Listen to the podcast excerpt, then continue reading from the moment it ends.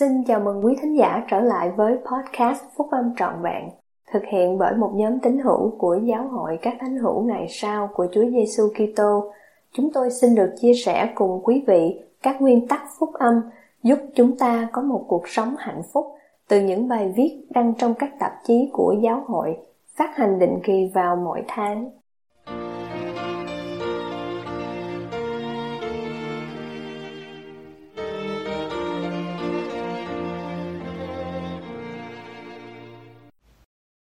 Như ta đã yêu các ngươi. Bài của Chủ tịch Thomas S. Monson, Chủ tịch của Giáo hội các thánh hữu ngày sau của Chúa Giêsu Kitô vào năm 2017, bài đăng trong tạp chí Liahona tháng 2 năm 2017. Cách đây vài năm, một người bạn tên là Louis đã kể cho tôi nghe một câu chuyện về người mẹ hiền lành của anh ấy và bà là người có giọng nói nhỏ nhẹ. Khi qua đời, bà không để lại tiền của cho các con trai và con gái của bà, mà thay vì thế là một di sản sáng rực rỡ về tấm gương, sự hy sinh và vâng lời. Sau khi những bài điêu văn đã được đọc lên và chuyến đi buồn bã đến Nghĩa Trang đã được thực hiện, gia đình với những người con đã trưởng thành này sắp xếp tài sản ít ỏi mà bà mẹ để lại. Trong số tài sản đó, Louis khám phá ra một lá thư ngắn và một cái chìa khóa.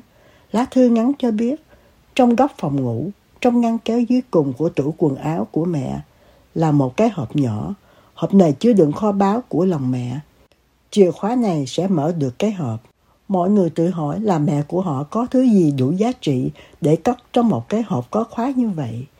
Cái hộp được lấy ra khỏi nơi cất giữ và được mở ra một cách cẩn thận với cái chìa khóa.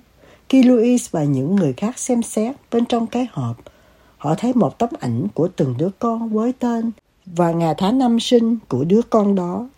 Rồi Louis lôi ra một tấm thiệp chúc mừng ngày lễ Valentine do tự tay anh làm. Anh đọc những lời anh đã viết một cách ngoạch ngoạc, theo lối văn của trẻ con mà anh đã nhận ra chính là nét chữ của anh cách đây 60 năm. Mẹ yêu quý, con yêu mẹ, lòng họ xúc động, giọng nói của họ êm nhỏ và mắt của họ ngấn lệ. Kho báu của người mẹ là gia đình của bà. Sức mạnh của kho báu này nằm trên nền tảng vững chắc của lời nói con yêu mẹ. Trong thế giới ngày nay, không nơi nào mà nền tảng vững chắc của tình yêu thương đó cần nhiều bằng ở trong nhà. Và không ở đâu mà thế giới tìm thấy một tấm gương sáng hơn về nền tảng đó bằng ở trong nhà của các thánh hữu ngày sau là những người đã làm cho tình yêu thương thành trọng tâm của cuộc sống gia đình của họ đấng cứu rỗi Giêsu Kitô đã đưa ra lời chỉ dẫn có ảnh hưởng sâu rộng này cho những người trong số chúng ta mà tuyên xưng là môn đồ của Ngài. Ta ban cho các ngươi một điều răn mới, nghĩa là các ngươi phải yêu nhau, như ta đã yêu các ngươi thể nào, thì các ngươi cũng hãy yêu nhau thể ấy. Nếu các ngươi yêu nhau, thì ấy là tại điều đó mà thiên hạ sẽ nhận biết các ngươi là môn đồ ta. Nếu chúng ta tuân giữ giáo lệnh phải yêu thương lẫn nhau, thì chúng ta phải đối xử với nhau bằng lòng trắc ẩn và kính trọng. Cho thấy tình yêu thương trong mối giao tiếp hàng ngày. Tình yêu thương gồm có một lời nói tử tế, câu trả lời kiên nhẫn, hành động vĩ tha, đôi tai lắng nghe để thông cảm, tấm lòng tha thứ.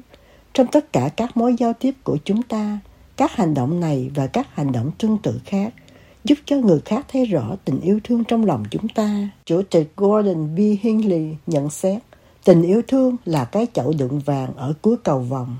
Tuy nhiên, còn có nhiều điều hơn ở cuối cầu vòng nữa. Tình yêu thương cũng được thể hiện từ lúc bắt đầu và từ đó nảy sinh vẻ đẹp mà kéo dài trên bầu trời và một ngày mưa bão.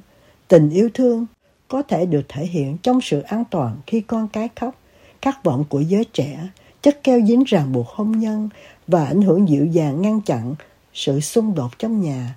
Đó là sự bình an của tuổi già ánh nắng mặt trời để hy vọng chiếu sáng qua cái chết. Những người nào thụ hưởng tình yêu thương đó trong mối giao tiếp của họ với gia đình, bạn bè, giáo hội và những người láng giềng thì đều được phước biết bao. Tình yêu thương chính là thực chất của phúc âm, thuộc tính cao quý nhất của tâm hồn con người. Tình yêu thương là phương thuốc cho các gia đình, các cộng đồng và các quốc gia đang suy yếu. Tình yêu thương có thể được thể hiện bằng một nụ cười, một lời nói tử tế và một lời khen. Tình yêu thương là sự hy sinh, phục vụ và lòng vĩ tha. Những người chồng hãy yêu thương vợ mình, hãy đối xử với họ bằng phẩm giá và lòng biết ơn. Các chị em phụ nữ hãy kính trọng chồng mình, hãy đối xử với họ bằng lòng kính trọng và lời khuyến khích. Các bậc cha mẹ hãy yêu thương con cái của mình, hãy cầu nguyện cho chúng, dạy dỗ chúng và làm chứng cùng chúng. Các con cái hãy yêu thương cha mẹ mình, hãy cho họ thấy lòng kính trọng, biết ơn và vâng lời.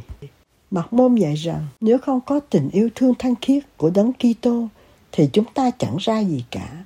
Tôi cầu nguyện rằng chúng ta có thể tuân theo lời dạy của Mặt môn là phải cầu nguyện lên Đức Chúa Cha với tất cả mãnh lực của lòng mình để chúng ta được tràn đầy tình thương này là tình thương mà Ngài đã ban cho tất cả những tín đồ chân chính của vị nam tử của Ngài, tức là Chúa Giêsu Kitô. Ngõ hầu, chúng ta có thể trở thành con cái của Thượng Đế, để khi Ngài hiện đến, chúng ta sẽ được giống như Ngài.